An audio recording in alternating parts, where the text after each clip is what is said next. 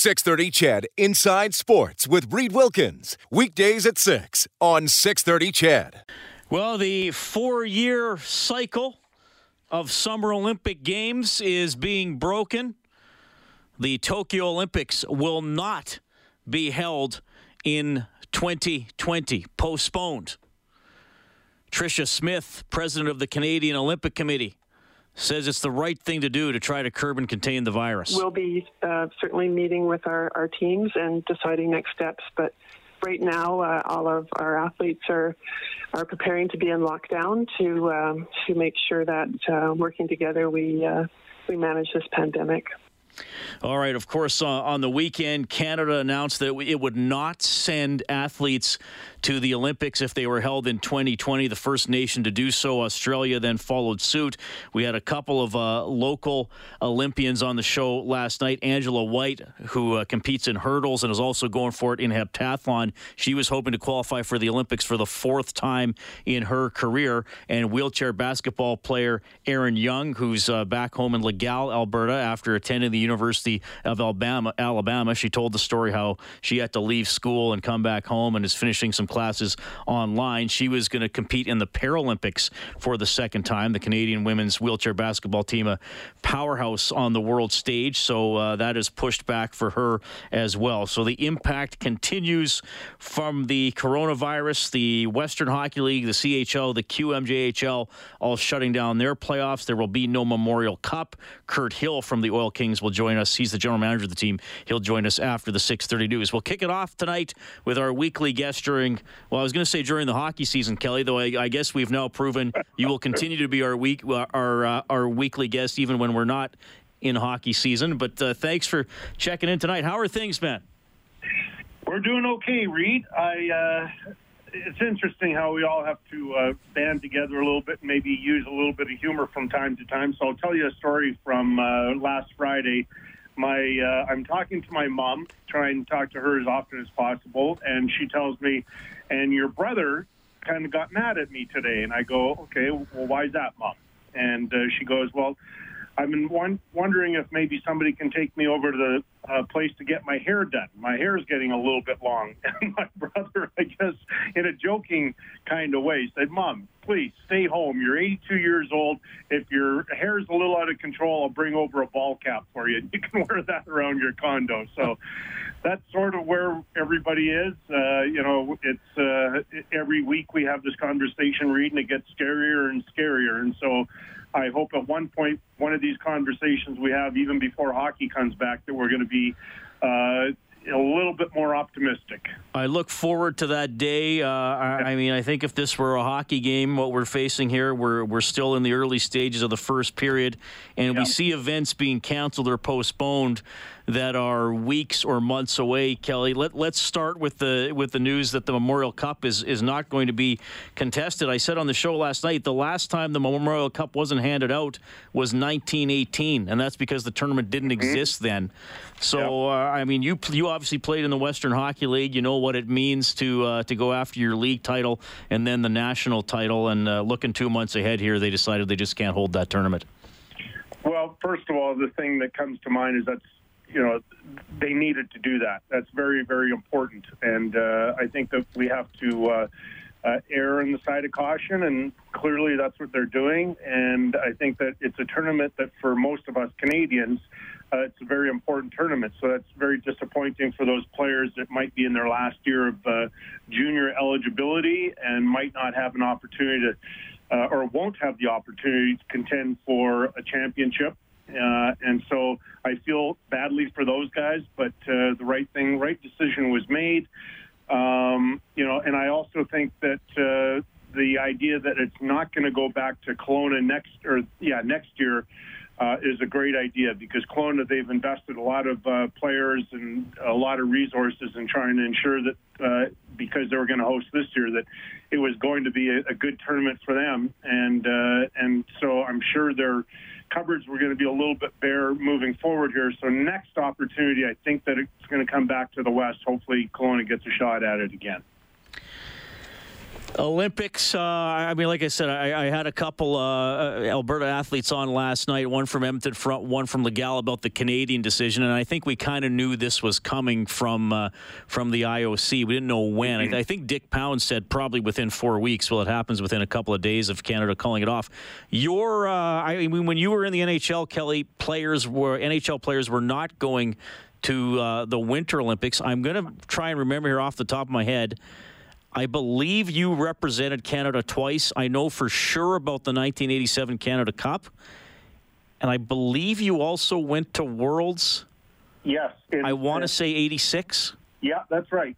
That's quite the memory, Reid. So 86, I was in Moscow representing the country. And uh, for family reasons, I must say I did turn it down a couple of other times, and I don't regret it. I know that. Uh, uh, you can take a lot of heat for that, but uh, my family was very, very young, and after a really busy and hectic season, I felt the best thing to do is to be around my uh, young girls, and so I chose not to uh, represent the country. And, and having said that, there are other good players that could take my spot easily. So, um, but uh, it, yeah, it's very disappointing for those uh, athletes that have trained so hard and they have their eye on this target. And uh, then the pandemic happens, and I'm sure most of them didn't need the IOC to, to tell them that it was going to be canceled, that they must have had a pretty good idea. Uh, considering what's going on around the world, but uh, they'll get an opportunity next year. I'm disappointed just as a sports fan because watching the Olympics, whether it's uh, the winter or the summer, it's one of my favorite pastimes uh, every two years. And so, uh, you know, I'm glued to the TV and, and I watch a lot of different uh, competitions or sports that I wouldn't normally be all that interested in. And so uh, it, it's you know a sport like gymnastics. I don't have any history with it and, and so on, but I really appreciate uh, how difficult that sport is, and uh, that grabs my attention. So uh, you know we're going to miss it, but they're doing the right thing. Now, on the other hand of that, maybe one of the bright lights for this uh, postponing the Olympics is that there might be an opportunity that the NHL can come back. And I, I know that's coming from a guy with uh, seems to always look at things optimistically, but uh, from what I heard was if in fact the Olympics were to have continued on, the NHL had no interest in competing against that TV market, which makes lots of sense. So now that that's been postponed, perhaps we might slim chance have some NHL hockey again uh, before next fall. When you went to Worlds in in the, in the Soviet Union, how, how did you find that uh, experience? I mean, there's always, especially in, in the 1980s, that was that was Cold War era. Plus, yep. there was the hockey rivalry between the two countries. On top of that, oh wow, it was uh, life changing. It really was, Reid. So, uh, for a number of different reasons, it was awfully difficult to get into the country. Um, uh, if I remember correctly, they even X-rayed the heels of my shoes. Um, not sure why. I understand they did the same thing leaving, and I understand that just to make sure that uh, we weren't smuggling anything of any importance out of our out of their country, any artifacts or something. But uh, and and then we were forewarned um, you know, that there are going to be a lot of uh, so-called translators. That's what they called them. But we were told by the Canadian government uh, because of the Cold War and still Soviet or still the Soviet Union, that those translators are actually KGB, and they're going to try and get you to participate in illegal activities so that they can somehow blackmail you or extort money or uh, the Canadian Hockey Association, something like that. They, they had all these different uh, reasons, whether it's like a KGB funded thing and or just individual KGB agents just trying to get some free cash out of these uh, foreigners. So things like they try and get us involved in the black market and take us to these other places and do some weird things. So uh, luckily, none of us were naive enough to get involved in any of that. Um, the hockey was terrific. Such a great rivalry. By the way, at that time, Reid, I was under the impression that the Stanley Cup was by far the biggest uh, uh, hockey tournament around. Uh, much to my surprise, I couldn't believe the media attention that the World Championships uh, received. It was it, it was enormous. It was more than anything that I had ever experienced. And keep in mind, I was uh, with the Islanders when they lost to Edmonton for Edmonton's first Stanley Cup. So I experienced, experienced the Stanley Cup final uh, and all that goes with that. And to see the World Championships blew my mind. It was really cool. And then lastly, what I remember most about it, I by the way, our daughter I think was three weeks old when I left, and so I, I left with a heavy heart. It was the right decision to do uh, for hockey because it was going to give me a great experience, and Bill Torrey explained that to me. But I didn't really want to be there after you know a few days because I was missing being a dad and and so on. So I played horribly. Like I was I was terrible. I was the weak link on the team. And going into the uh, bronze medal game, uh, the coach Pat Quinn made a really smart decision. He he played uh, uh, the other goaltender because I was so bad, and uh, so Jacques Cloutier got a chance, and he, he played great. We won a bronze medal.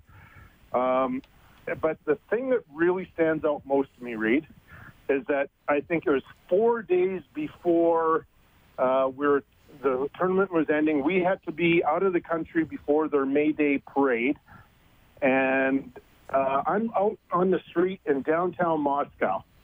Just a beautiful day, sun's out. It's nice. It must have been about seventy some degrees, and and there's no wind whatsoever, and literally a windstorm comes blowing through the streets, and I I, I can't remember how hard the wind was blowing, but it seemed it must have been about 40, 50 kilometers an hour. It was the oddest thing. It lasted only for 10, 15 minutes. And then I get home and I land in New York City and I find out a few hours later about Chernobyl.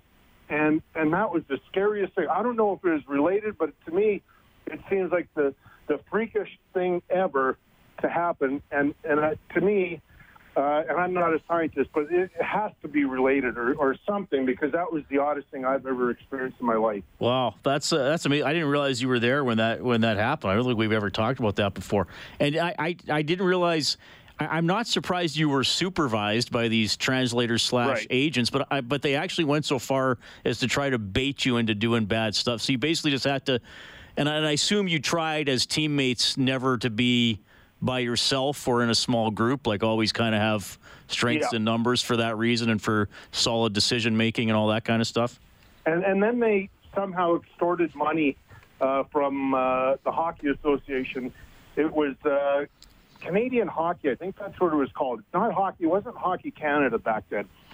It, the name doesn't matter, anyways. But we're we're held up at the airport for a long, long time because uh, the people, whether it's their customs or whomever, it doesn't matter, but they wouldn't load our hockey equipment until they got a cash payment of some certain amount. I can't remember. Alan Eagleson was on the trip, and he was the, the money guy. But I, I recall hearing the stories about it. was pretty significant money. So they were not uh, uh, allowing us basically to leave with our, our luggage and our personal effects and our hockey gear until they somehow got some money from the organization. So it was a really messed up place at the time, and and uh, so but it was really cool and really unique to to experience. That's incredible, Kelly. Man, we'll we'll have to we'll have to go down that road uh, again here as we keep talking. Uh, before we let you go, what have you been uh, watching? Have you stumbled on any old games, or is there a oh. Kelly? Has anybody started a Kelly Hrudey highlight channel? uh, no, they haven't, but it, it's been kind of fun in that sense. Like I have been uh, watching a lot of hockey, including my wife and I watched uh, last night the '93 uh, Game Six versus Toronto. Uh, that was kind of fun to go back and watch some of the, the battles, and uh, not only between the two teams, but some of the personal battles that I'd sort of forgotten about. And uh, I see tonight there's a game on. There's I think also they're going to play that game six replay one more time. But right after that, there's a game that I'm really looking forward to watching. It's the game seven in '94 between Vancouver and uh, and Calgary. So I, I'm going to have my eyes on that one. And so uh, somehow I'm getting a bit of a hockey hockey fix here, and I'm kind of enjoying it. So you're okay? You're comfortable watching games you participated in? It doesn't like make you feel weird or anything. Because I hesitate because I usually am, but uh, you know, you know, I'm pretty hard on myself, so uh, I beat myself up even now. If like like last night, for instance, I'm watching the game and we had a pretty comfortable four-two lead. It seemed in the third period, And of course, I know what's going to happen. Wendel Clark is going to score two more goals on me in the third and tie it up. And and it, you still get an awkward feeling, like oh, it's it's hard to explain, but and I knew the outcome. It was going to be a good one for us, but still, it, it, it, nobody gets a lot of joy of watching themselves fail. That's a good way to put it. Kelly, thanks for checking in. Uh, we'll talk to you again next week. Uh, stay safe. Stay away from people. I can't believe that's how yeah. I'm signing off for, with the guests. Yep. Stay away from people. And uh, we'll talk to you next week, buddy. Okay, thanks, Reid. Take care, bud. That is former NHL goaltender Kelly Hrudey, now a broadcaster with the NHL on Rogers, joins us once a week here on Inside Sports. Hey, thanks for tuning in tonight. Great stories from Kelly about some memories of the 1986 World Hockey Championships. I am happy to hear from you. The open line number is 780-496-0063. That is also the number to text. I hope you're doing well. I know the routine has changed for pretty much uh, everybody if you uh, just need someone to talk to, want to uh, want to converse with somebody, I'm here for you until eight o'clock. And we'll also get to Kirt Hill tonight, the Edmonton Oil Kings general manager, and this will be fun to catch up with Bryant Mitchell, the former Edmonton Eskimo, just signed a new contract with the Tampa Bay Buccaneers.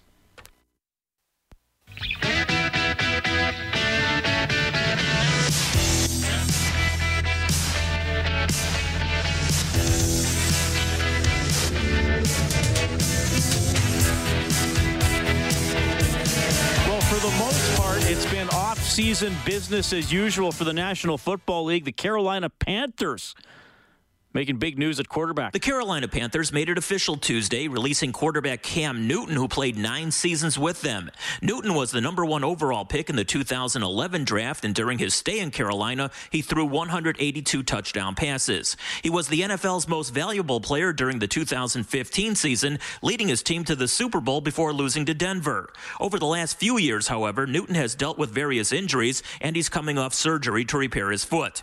He and his agent say he's healthy now and will look to sign with another team. I'm David Schuster. Kellen, I have a question for you. When I say the name Newton, what's the first thing that comes into your head? Cam Fig. or the little creature from Hercules? The, oh. The, the, the, sorry, not the little creature. The little creature was Toot. Yeah. Uh, the centaur from Hercules. Was that not Newton? That was... Are you ready, Herc? Are you ready? I'll say it twice, Herc. Say it twice. I was going to say fig because I like the little bars that you can buy, the fig Newton bars. But anyway. Oh, you think of fig Newton first. Fig Newtons. Yeah. Word association with Newton. See, I think I still think of the Centaur because I used to I used to watch the. That was a good cartoon. That was a That's really a like. Remember he he had the the ring that made him more powerful. Yeah. So he'd get into a fight and he'd be getting beat up, and then he would put the ring on. But why wouldn't he just put the ring on as soon as he got into the fight? rising why tension. take all the damage to begin with? It's telling a good story. It's rising tension. Kirt Hill from the Oil Kings. He's their general manager when we get back.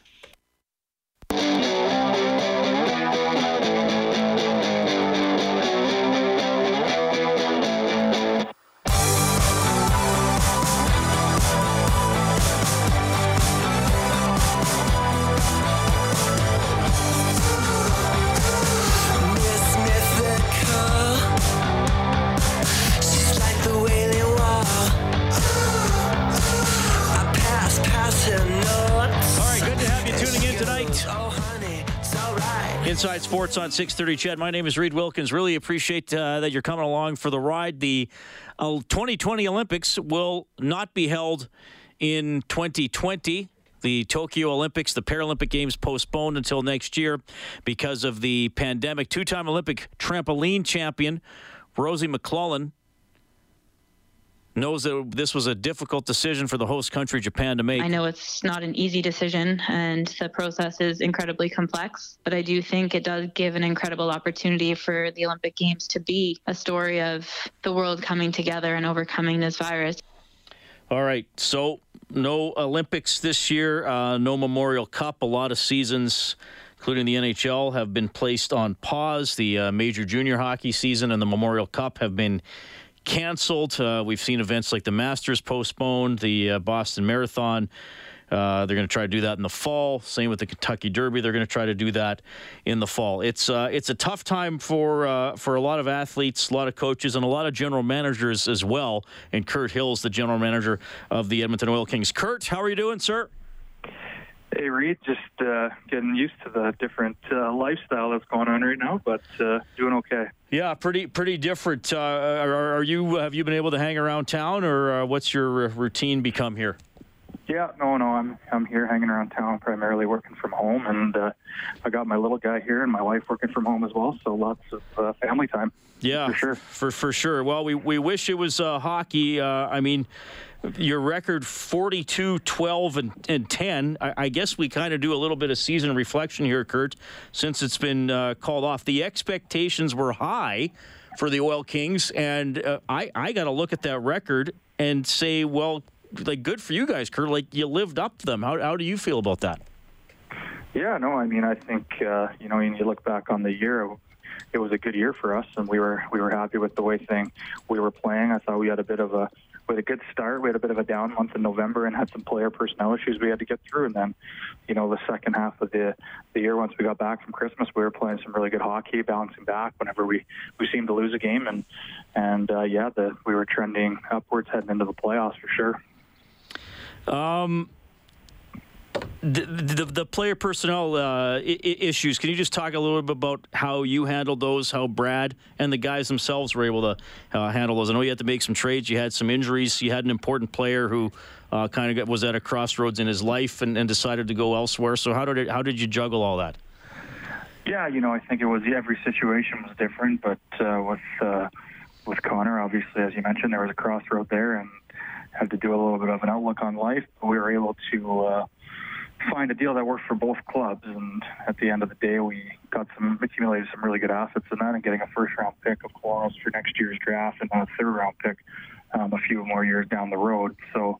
Um, two two really good assets that uh, where we could get a good player in the draft, or we could uh, potentially use them um, to make a move in the future. And then with uh, the goaltending situation with Todd Scott, and uh, you know him kind of uh, you know losing out his on his his job here as a starter and wanting to go and play back in the United States. We were able to get the deal done for uh, for Beck Warm with Tri Cities right in right at the new year there, and uh, you know Beck came in and, and was fantastic, and Cossa played fantastic all season too. We had one of the best one-two punches in net, I would say, in the whole Western Hockey League, and you know Cossa got a great opportunity to learn from one of the best veterans in the Western League of the last couple of seasons. So. Uh, yeah, we I felt like the situations were managed well, and um, yeah, we uh, definitely brought in some great character. Yeah, for sure. How how did you feel going into the final the ten or so games of the regular season? How did you? We always talk about peaking for the playoffs. How did you feel along those lines?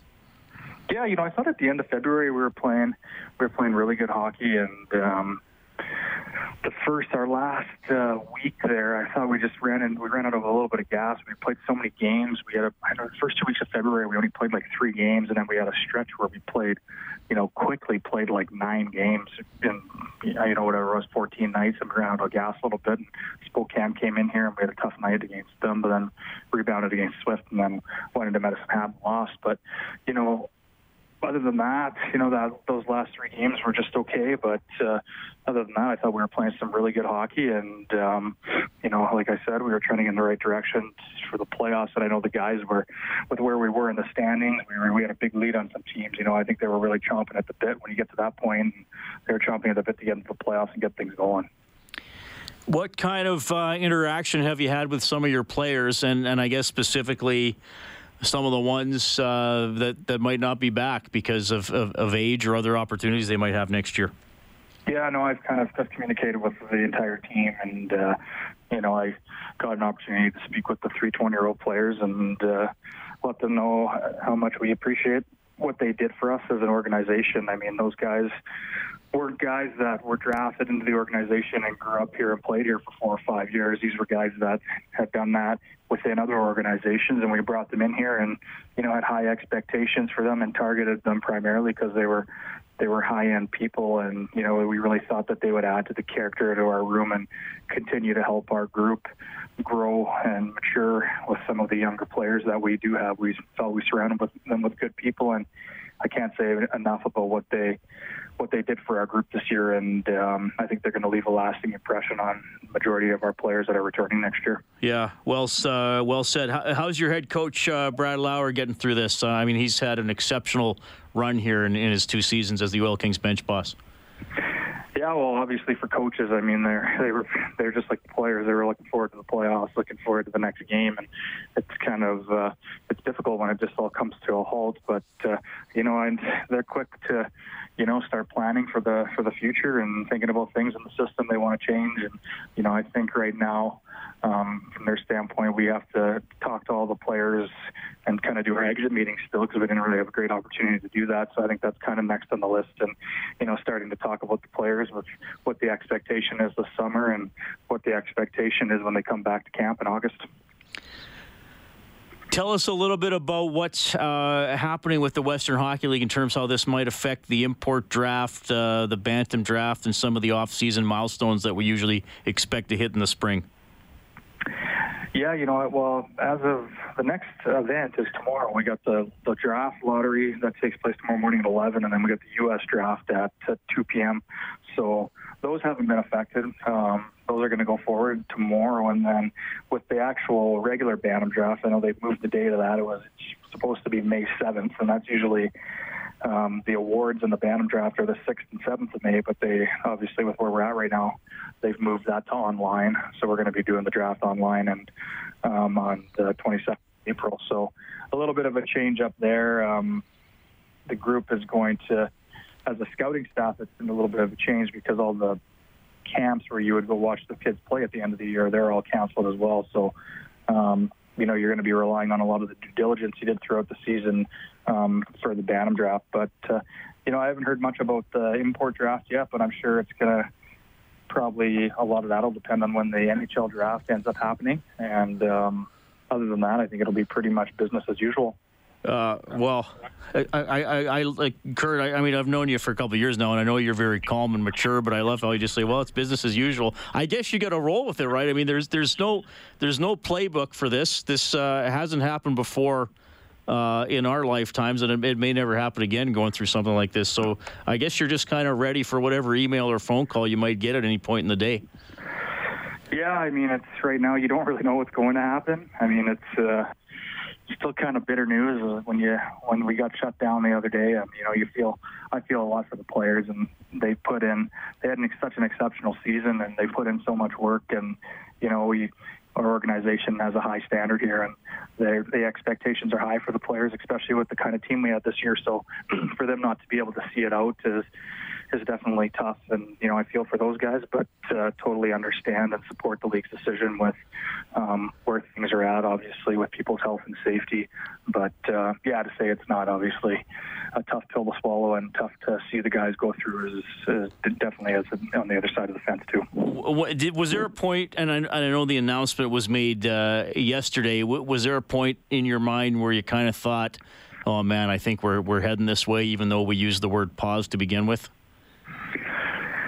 Yeah, I think as things kind of progressed, you know, I, I, there was, I know they were trying to move the date of the Memorial Cup, and, and I mean, if that could have got pushed out a little bit further, maybe they look at it and give it a few more weeks or a month to see what happens. But really, when they weren't able to move that any more, any deeper into the summer, it was, uh, you know, you probably knew once they're going to cancel the Memorial Cup, it's going to be, you know, it's probably going to follow that the league playoffs are going to be canceled after the after that as well. So, I guess for the players too, I mean, they got. Um, the deeper you go, I mean, they got they got to move on and with their lives as well. And there's a lot there's a lot that goes into it with these kids in their high school and moving away from home. You know, the billet families and even the graduating players, as we talked about, those guys getting set up for pro hockey potentially next year, or even getting set up and and going and playing for a Canadian university somewhere. So there's there's a little bit more logistics I think that take place on at our level, maybe the NHL is a little different as they're professionals, you know, and they're getting paid to play the game. But uh, you know, with the kids, it's a it's um, a little bit different from the logistical standpoint on a lot of things that need to be put together for them. Yeah, for sure. Well, uh, Kirt, uh, I really appreciate you coming on the show. I, have said this to pretty much every guest over the last week and a half. I, I wish it were under better circumstances, but uh, you guys have always been great, whether it's you or Brad. Uh, several of your players have been on the show or even in studio over the last couple of years, so that's been awesome to highlight their personalities as well as what type of players they are. They represent the team well, they represent Edmonton well, and uh, I hope we're back to talking about uh, games in the fall, buddy. Thank you so much for coming on. No, always appreciate you having me. Thanks, Reid. That is Kirt Hill, the general manager of uh, your Edmonton Oil Kings. Great season, cut short 42 12 and 10. Their record, WHL playoffs canceled, Memorial Cup canceled as well. This portion of Inside Sports presented by Furnace Family. Experience the Furnace Family difference. Your furnace replacement specialist with over 500 five-star Google reviews. Call 7804-FAMILY or visit furnacefamily.com. The NHL general managers had a conference call today. They were asked for arena availability dates for August.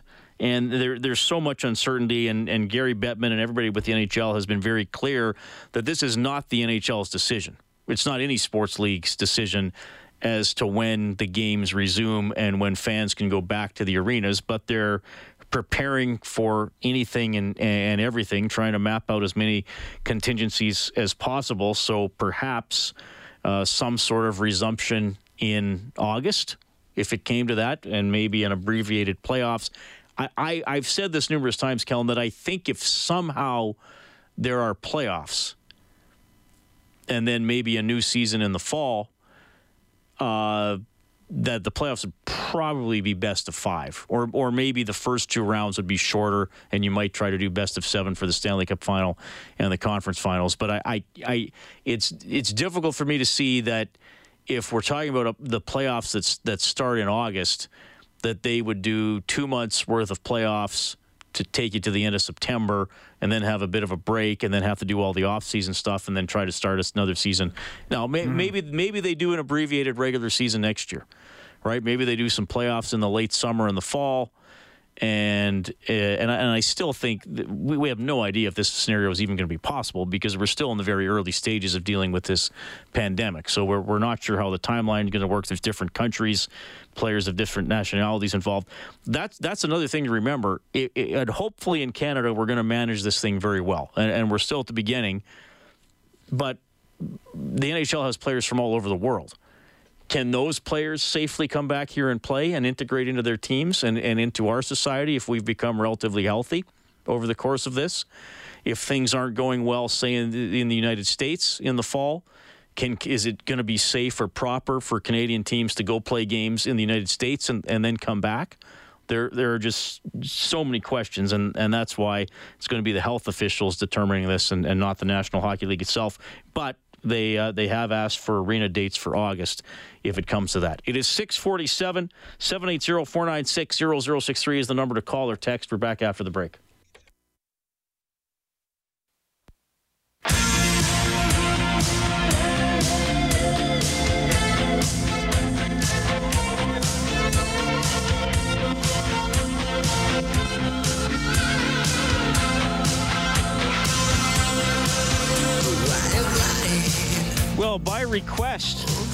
Listener Dave celebrating a birthday today. Wanted to hear Animal by Def Leppard. Happy birthday, Dave. We'd never have an issue playing Def Leppard on this show. I didn't think so. Thanks for listening, Dave. 780-496-0063 is the number to call or text. So we had uh, we had the story about Cam Newton being released by the Carolina Panthers, and I asked you, Kellen, when I say Newton, do you think of Cam Newton or Newton the Centaur from Hercules? I've right. had a couple people text in and say that the Centaur in Hercules was not named Newton, he was named Newt. Oh, okay. I can assure you, you are 100% incorrect. The Centaur's name was Newton. Was Newt just Newt a nickname? was the little Newt was the little girl in Aliens. Oh, yes. The, okay. the, the, the, the half man, half horse creature with the high voice from the Hercules cartoon was 100% Newton. Right. Glad we got that clarified. And then also, some people texted in about what they think of when they hear the word Newton. Uh, asks fan Glenny agreeing with you, Kellen. He thinks of fig. Yep, they're delicious. Love fig Newtons. Wayne in Spruce Grove said Isaac. He was a very smart man. And Cowtown Bob says uh, Juice. Juice Newton. And he'd like to hear Queen of Hearts at some point tonight. gotcha. We No, can do we oh we could definitely do that. We'll do that for Yeah, sure. We we can get that in before we go home this evening. So uh, That's thank part- you for that. I, all I know about Juice Newton was it was part of my mom and dad's record collection growing back, and uh, Oh, excellent! I'm sure they still have it. I'm sure they still have it. Indeed. Maybe you Uh, can dig always it thought out that and was just a it weird name for an artist. You Juice should dig it out and play it tonight. Sure. When you get oh, you're getting home a little late. How late are you working, by the way? Uh, until ten o'clock, and then I'm out of here. oh, So, what time? Are you still starting at two? Yeah. Right. And Yeah. your job, you cannot do it from home. I don't think so. I don't think you could do it. I don't think home. I c- I- well, I've- they'd have to set up a really crazy remote system. exactly. Yeah. So You can no, talk I have about to wrestling from home, which is kind of part of your job. Yes. But in terms of being the studio operator, that would be difficult to do from home. Absolutely, home. Studio yeah. operator implies you need to be in, In studio. studio. One Yes. guy uh, whose job is to be a uh, play-by-play announcer. He does football, does baseball, does golf. You know the voice very well. Is Joe Buck from Fox in the United States? Kellen, I don't know if you've seen this on his Twitter account. He has not. been taking videos of. I mean, he did, he did play-by-play of a guy barbecuing wings. So you can post a wing to Joe Buck, or not a wing, a, vi- a video to Joe Buck, and he'll do play-by-play. Now, I will ask you this, Kellen. Th- th- this is not a new video. I saw this probably a couple of years ago. Okay. But it's one of those social media things. It it kind of you know it comes back to life every year or two and starts making the rounds again. Have mm-hmm. you seen the marble race video? I have. Yes. Okay, so if you, folks, if you have seen this, you'll know what I'm talking about. If not, look up Marble Race. Go to Joe Buck's Twitter account. It is just at Buck. So what it is is it's a bunch of marbles, probably a couple dozen, and somebody dug. You know, made a made a track, a race track for the marbles through sand, and it's very kind of interesting to watch because it looks like they're actually trying to race each other, even though they're just obeying gravity. Speaking of Isaac Newton, and, and rolling and following the track. So Joe Buck did play-by-play of the marble race. All right, how can you do uh, some sort of odd sporting event or call from your desk and not do the great marble race? So uh, I'm going to start the video now, and uh, off they go. Amazing how they get out of the gate, and you would have to think that if these marbles are all weighted the same, that uh, whichever one gets out in front will likely be the winner. As I look at uh, how much time is left in this race, just under a full two minutes, as that turquoise ball looks like an eyeball just plucked right out of the socket of uh, Cameron Diaz is rolling its way down this track. Uh, who has the kind of time to build this track? That's the most impressive part to me. Not just watching this mesmerizing video of these balls. It looks like the turquoise race from beginning till end. Around and around the bend, although it looks like there could be a little bit up. Nope, back out in front, pulling away and having no issues staying out in front of that darker blue ball right behind it. I even took the uh, road less traveled there out to the right, but still stays out in front. And now, how much time is left? My God, there's another minute of this. Is the turquoise ball ever going to be caught? That's the question. It's getting tighter. It looks like a four marble race. Oh, we've had a we've had an accident, and now the turquoise ball is behind. The turquoise ball, the little ball that could, is now trailing in third place. As uh, now we've had a lead up, lead change up at the top as the uh, more reddish ball is out in front. Look at the turquoise ball though, just will not give up round and around these curves they go and this turquoise ball now is running fourth now is running third and making a move making a move and following the same path as the two in front now in second and trying to get now back out in front. The turquoise ball unbelievable. There's only a little ways to go left in this race. The turquoise ball not to be denied on this day in this sand during this pandemic and while we're all in quarantine, it's now all turquoise ball, just laughing at the competition. If this was Marshawn Lynch, the turquoise ball would be backward and jumping into the end zone. Turquoise ball in an absolute runaway. That is Joe Buck from Fox Sports doing the marble race on his Twitter account. Oh, that was pretty good. That wasn't bad. if that Major League Baseball and NFL thing doesn't work out for him, he can always go to the Marble Race League. Former Eskimo receiver, now with the Tampa Bay Buccaneers. Bryant Mitchell coming up. 630 CHED Inside Sports with Reid Wilkins. Weekdays at 6 on 630 CHED. For most of us, crime is something we see on the news. We never think it could happen to us until it does. Loved ones are gone, and for the survivors, the scars will never heal. I'm Nancy Hixt, a senior crime reporter for Global News. And on this season of Crime Beat, I'll take you inside some of the most serious crime stories I've covered. Season 6 of Crime Beat is available now on Spotify, Apple Podcasts, Amazon Music, and all podcast platforms.